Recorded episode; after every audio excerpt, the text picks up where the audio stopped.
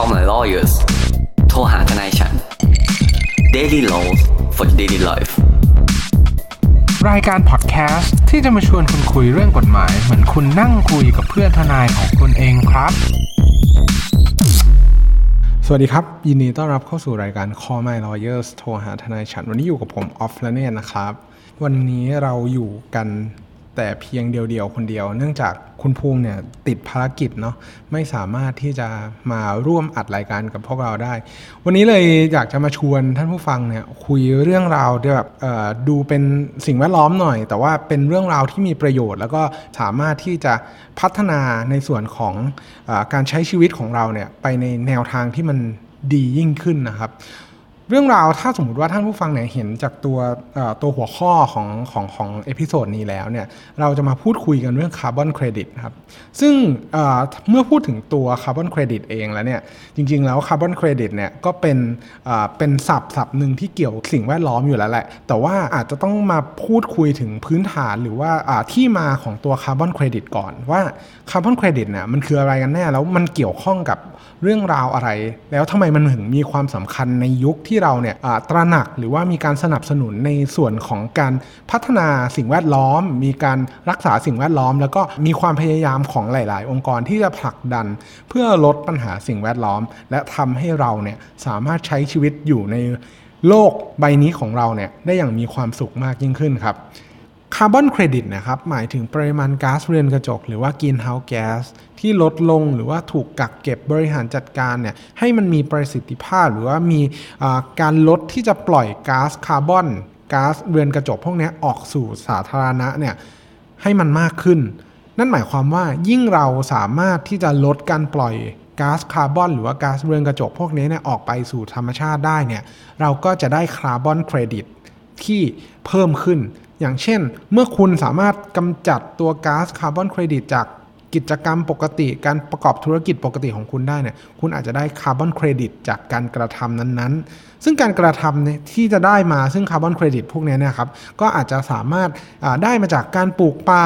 การเพิ่มพื้นที่สีเขียว การดักจับหรือว่ามีการพัฒนาระบบต่างๆ ที่จะทำให้ตัวการปล่อยก๊าซคาร์บอนเครดิตพวกนี้ ลดลงจากการประกอบธุรกิจปกติ ซึ่งรวมถึงกรณีการผลิตไฟฟ้าจากพลังงานทดแทนต่างๆ ไม่ว่าจะเป็นโซลาร์เซลล์กังหันลม หรือว่าพลังงานทดแทนอื่น ๆ พวกนี้นะครับก็ถือว่าเป็นกิจกรรมที่ทำให้เรามีการลดการปล่อยก๊าซคาร์บอนสู่ชั้นบรรยากาศ แล้วก็จะได้มาซึ่งคาร์บอนเครดิต ซึ่งคาร์บอนเครดิตเนี่ยครับก็ต้องบอกว่ามันมีจุดกำเนิดเนี่ยมาจากประเทศหลาย ๆ ประเทศที่เป็นประเทศอุตสาหกรรมเนี่ยเขาก็เริ่มมีการตระหนักว่าเฮ้ยเราควรที่จะมาสร้างข้อตกลงที่มันเกี่ยวข้องกับเรื่องการรักษาสิ่งแวดล้อมดีไหม เพื่อที่จะทำให้โรคของเราเนี่ยสามารถอยู่กันไปได้แบบนาน ๆ การผลิตการประกอบอุตสาหกรรมเนี่ยมันจะทำได้อย่างมีประสิทธิภาพมากขึ้นหรือเปล่า ซึ่งความร่วมมือแรกที่เราอาจจะต้องมาพูดถึงกันเลยก็คืออตัวเกียวโตโปรโตคอลหรือว่าพิธีสารเกียวโตนะครับ ก็คือเป็น พิธีสารหนึ่งที่ตั้งแต่ผมเริ่มทำงานมาเนี่ยก็ได้ยินตัวพิธีสารเกียวโตเนี่ยเกี่ยวข้องกับคาร์บอนเครดิตมา ตั้งแต่แรกแล้วว่ามีการตระหนักถึงการลดก๊าซเรือนกระจก หรือว่าตัว Greenhouse Gas ต่างๆ ที่มันอาจจะทำให้ชั้นบรรยากาศของของโลกเราเนี่ยเกิดความผิดปกติแล้วทำให้เกิดภาวะโลกร้อนขึ้นมานั่นเอง โดยที่ตัวเกียวโตโปรโตคอลเนี่ยมันอาจจะพูดถึงเพียงแค่ว่าให้เราเนี่ยมีความร่วมมือที่จะลด การใช้ตัวก๊าซเรือนกระจก ซึ่งก๊าซเรือนกระจกเนี่ยมันอาจจะครอบคลุมไปหลาย ๆก๊าซอย่างเช่นก๊าซคาร์บอนไดออกไซด์หรือ CO2 ก๊าซมีเทนก๊าซไนตรัสออกไซด์ก๊าซไฮโดรฟลูออโรคาร์บอนนะครับที่มันเกี่ยวข้องกับการกระบวนการผลิตทางอุตสาหกรรม แล้วมันทำให้เกิดสภาวะแวดล้อมคาร์บอนเครดิตเนี่ย ก็เข้ามาตอบโจทย์ ตรงนี้ว่าการที่เราเนี่ยมี activity หรือว่ามีกิจกรรมที่สามารถดำเนินโครงการแล้วก็ลดการปล่อยก๊าซพวกนี้แล้วมันก็จะได้ประโยชน์จากเป็นเครดิตออกมา คล้ายๆว่าเราเก็บแต้ม ในส่วนที่เราทำให้โลกเนี่ยมีศักยภาพที่ดีขึ้น มีการปล่อยก๊าซเรือนกระจกพวกนี้ที่น้อยลง เราก็อาจจะได้เป็นเครดิตออกมาในรูปแบบนั้นซึ่งในเรื่องแบบนี้เนี่ยมันก็อาจจะเป็นเพียงแค่กรอบความร่วมมือที่ยังไม่มีเป็นมาตรการแบบชัดเจน เป็นรูปร่างในส่วนของอตัวเกียวโตโปรโตคอลเนาะแต่พอหลังจากนั้นเนี่ยก็มี Paris Agreement หรือว่าความตกลงปารีสเข้ามาที่จะมีการกำหนดเป้าหมาย เพื่อจะลด ก๊าซเรือนกระจก โดยมีการกำหนดมีการวัดผลว่าคุณปล่อยก๊าซเรือนกระจกไปเท่าไหร่ คุณสามารถที่จะลดเท่าไหร่ มีการขายสิทธิ์ที่เรา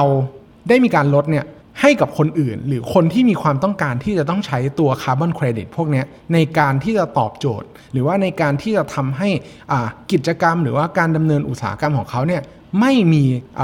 ค่าคาร์บอนเครดิตเนี่ย เป็นลบนั่นเอง เราคิดง่าย ๆว่าในในกรณีที่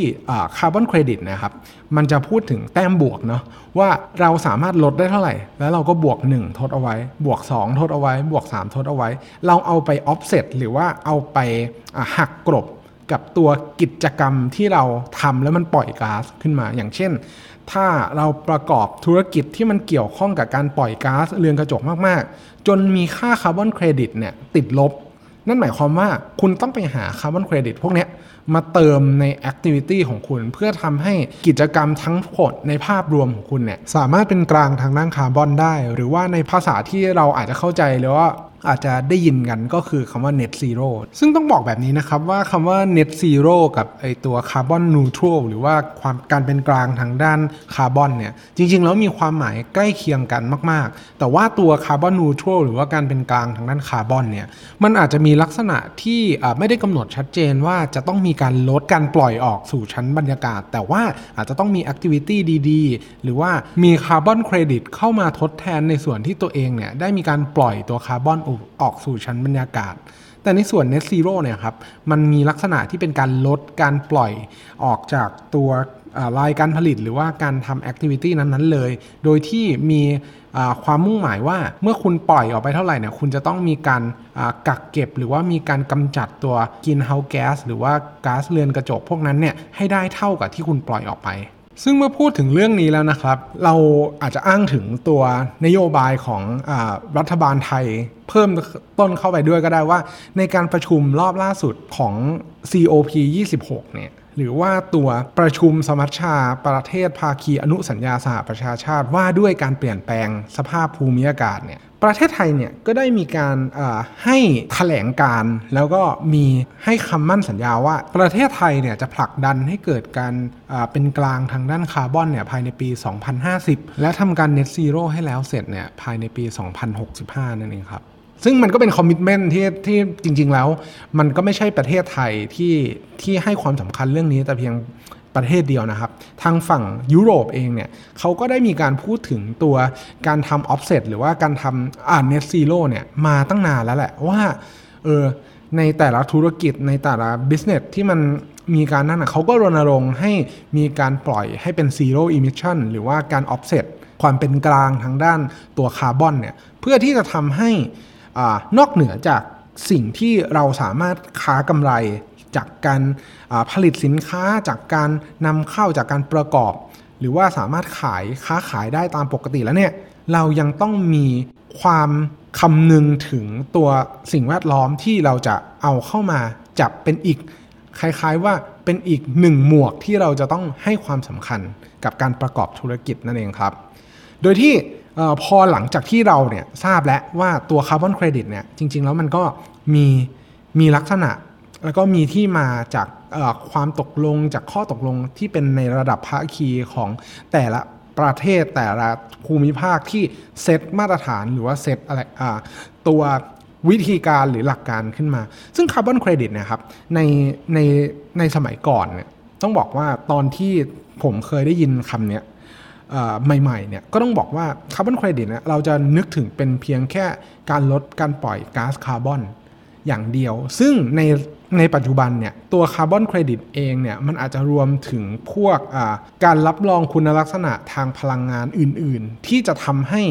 มีการตอบโจทย์ หรือเอามาทำการ offset หรือว่าเอามาหักกลบกิจกรรมที่มีการปล่อยก๊าซคาร์บอนได้เพิ่มขึ้น อย่างเช่น ในกรณีที่เรามีการประกอบธุรกิจ หรือว่าเป็นเจ้าของคุณลักษณะทางด้านพลังงานที่เกิดขึ้นมาจากการใช้พลังงานหมุนเวียน หรือว่าพลังงานทดแทน ในกรณีที่คุณมีการติดโซลาร์เซลล์มีการใช้พลังงานจากกังหันลม มีการใช้พลังงานจากขยะ พวกนี้นะครับมันก็ถือว่าเป็นการใช้พลังงานจากพลังงานทดแทน ที่จะอาจจะสามารถนำไปขึ้นทะเบียนหรือว่าสามารถ redeem ไปเคลมในส่วนของการผลิตพลังงานหรือว่าการเครดิตทำให้มัน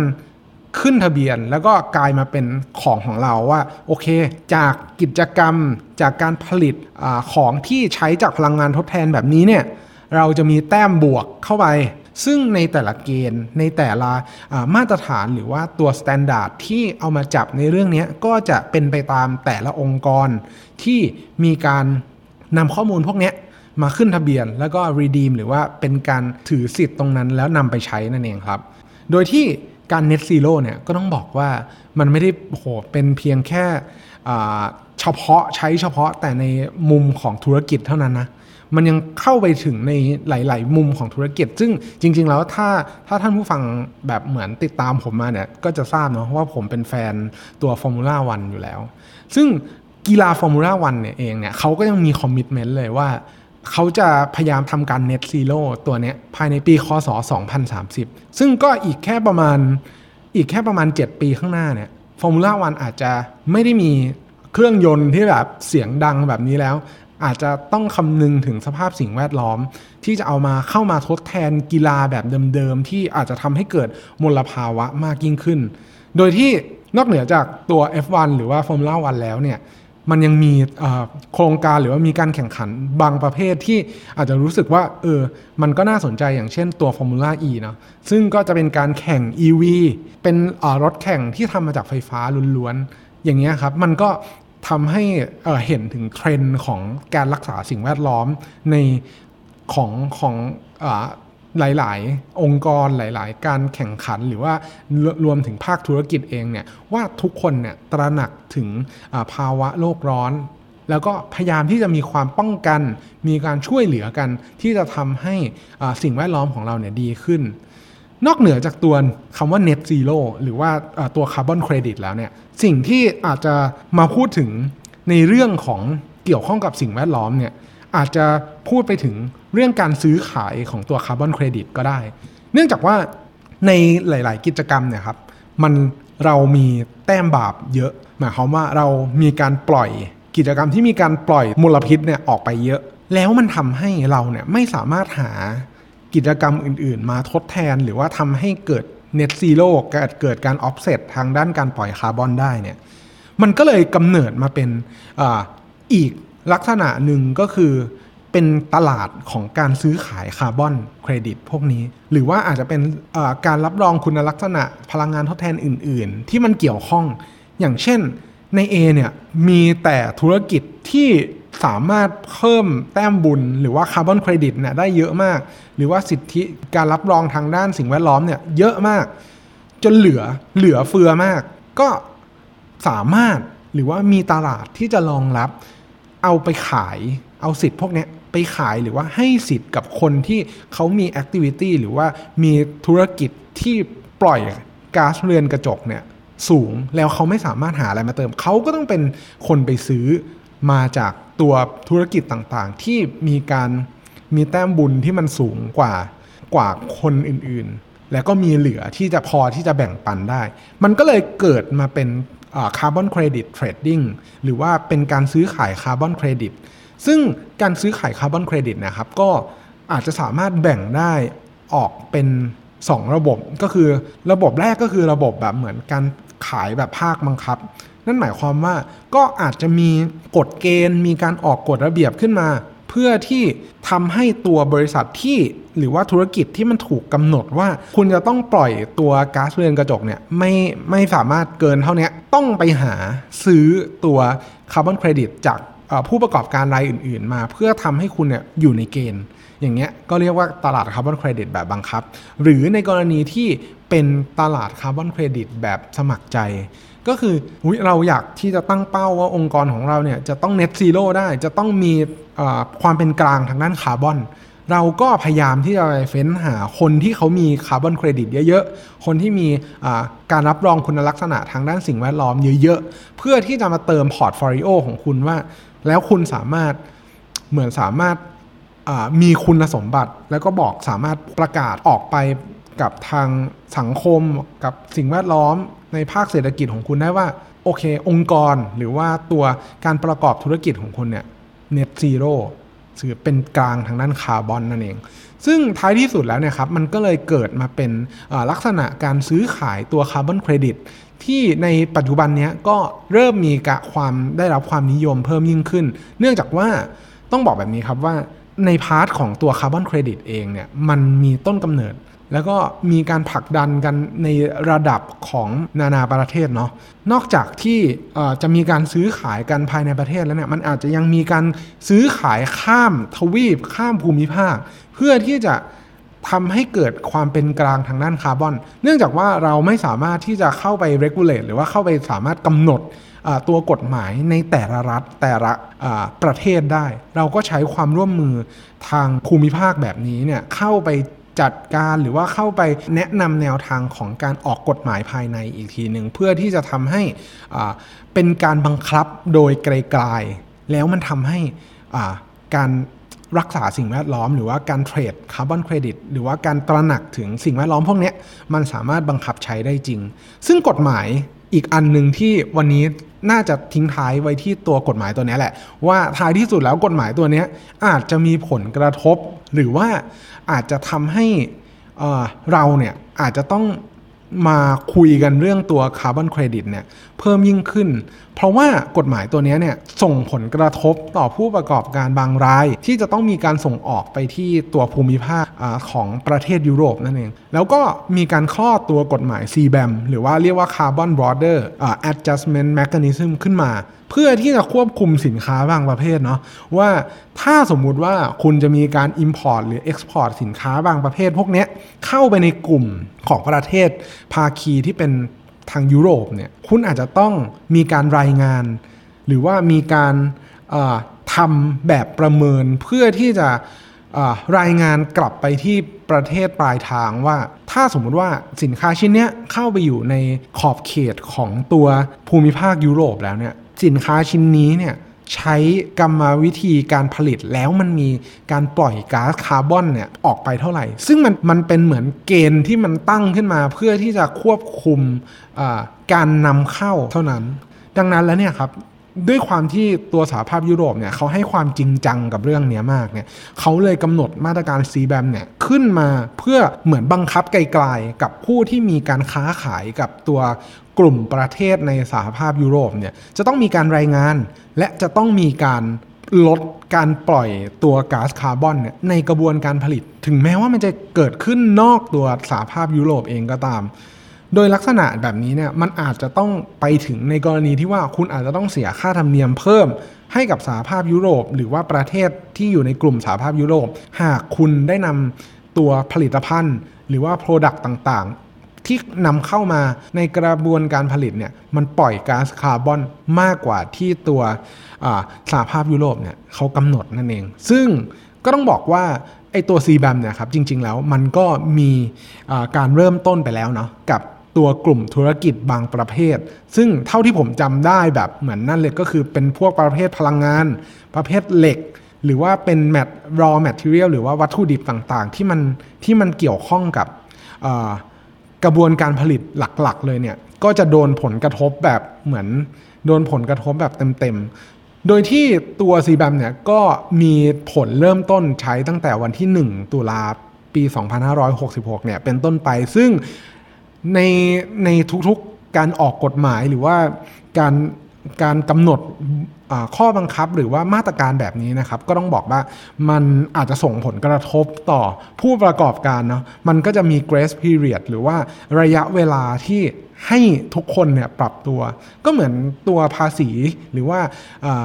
มาตรการของทางภาครัฐนี่แหละว่า เวลาที่ประกาศกฎหมายมาแล้ว ก่อนที่มันจะมีผล effective เนี่ยคุณก็จะให้ระยะเวลา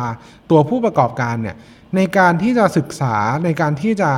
พยายามที่จะปฏิบัติตามเงื่อนไขพวกนั้น ซึ่งตอนนี้ก็มีผลบังคับไปแล้ว แต่ว่าก็ยังอยู่ในระหว่างการการพัฒนาหรือว่าการเรียนรู้ของตัวผู้ประกอบการ เพื่อให้อ่าสามารถดำเนินการตามเกณฑ์ หรือว่าตามกฎของตัวสหภาพยุโรปได้นะครับ ซึ่ง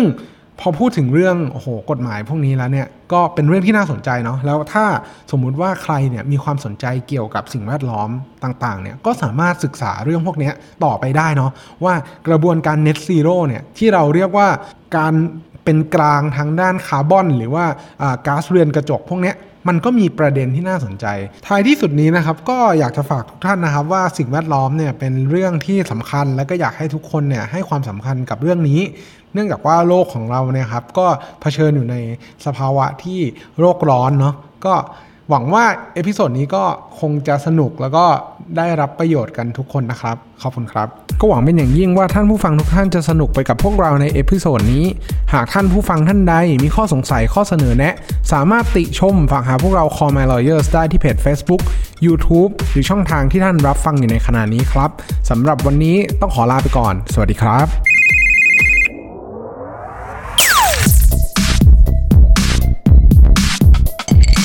Daily laws for daily life.